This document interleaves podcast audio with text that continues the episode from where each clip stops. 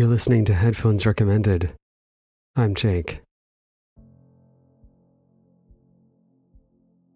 This story isn't entirely mine to tell, but he's not with us anymore, and someone else should. I don't think he would mind. I'm a band nerd. I've always been a band nerd, and I will always be a band nerd. I haven't marched in 12 years, but that doesn't really change anything. It's not something you ever stop being. Music is in your blood forever. Back in high school, I really wanted to be a section leader, which is the person only slightly more in charge than someone who just shows up to practice. To pursue this path, one year I went to leadership camp to study from George Parks. If you've ever been in marching band anywhere on the East Coast, and for some, even if you were in marching band elsewhere, you already know who that is. If you haven't, let me paint you a picture. George N. Parks was a legend, but not the kind you hear stories about and are disappointed to meet. Somehow, no matter what anyone told you about George Parks, he was larger than life if you ever saw him. He was loud, full of fire and passion and enthusiasm. You knew immediately that he loved music, band, and everyone involved with either. Every marching band I was ever in, we had what's called a posture check, where the various parts of your posture are called out while you're at attention, and the whole band responds together. Feet together, knees not locked, hips in line, stomachs in, chests out, shoulders up, back, down, chins up. And my favorite, eyes with pride. Eyes with pride. Eyes with pride. We were fierce. Imagine 350 kids shouting that together at the same time. No matter what your day was like before, no matter what it was like afterwards, that check meant that it was time to put that all aside and perform as part of something much bigger than any one person. We were a team, and it was time to show the world what we were made of. That posture check was the work of George Parks. Every school's was slightly different, except for the with pride part, which was his doing. Search Eyes with Pride, and you'll find marching band hits for everything from Massachusetts to Texas. My life was affected by George Parks before I even knew he existed, and it's been affected by him long since he's been gone. That's how you know you made a good mark on the world, I think. They say you truly die when someone says your name for the last time. But as long as we have marching bands, George Parks is going to live forever. So I'm at this leadership camp. I'm in high school, and now it's story time with George Parks, which is something he's famous for.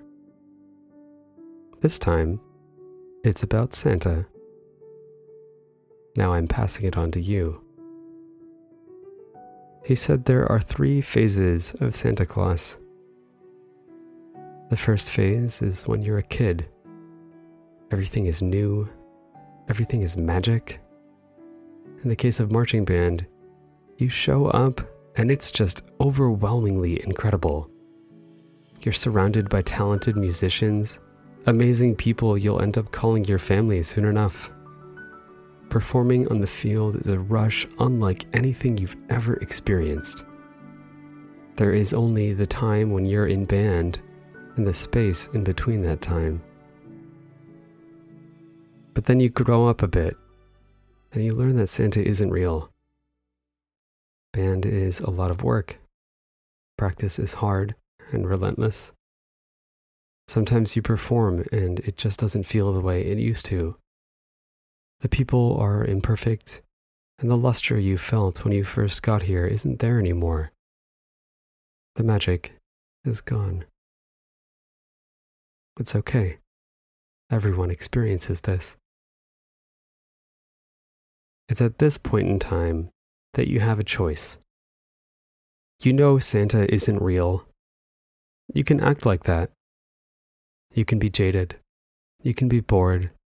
You can let it show on your face that practice is hard and maybe this isn't worth it if you want to. That's your choice. Or you remember that there are new people every year, and you were once one of them. You showed up to practice for the first time and you were blown away by how overwhelmingly cool it felt to be there. You can recognize that the intense magic you felt is real. And it's not because of something outside reality, it's from the incredible people who made that possible for you. You can make the choice that it's your turn to carry the torch to make the world more amazing, more joyous, more wonderful than it would be otherwise? You can choose to be Santa. I take issue with one line from the obituary of George N. Parks. George's work in music and leadership has inspired thousands of high school and college students to find the best in themselves. That's true. But it's only partially true. He directly inspired thousands of us, yes, but he did so much more than that. George, I wish you knew how many of us were doing our best every damn day to be Santa.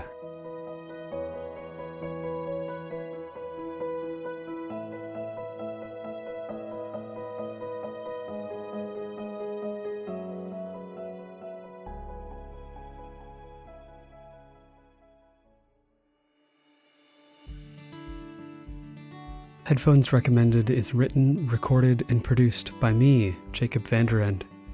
All of these stories are true. This show is ad free and completely listener supported by folks just like you.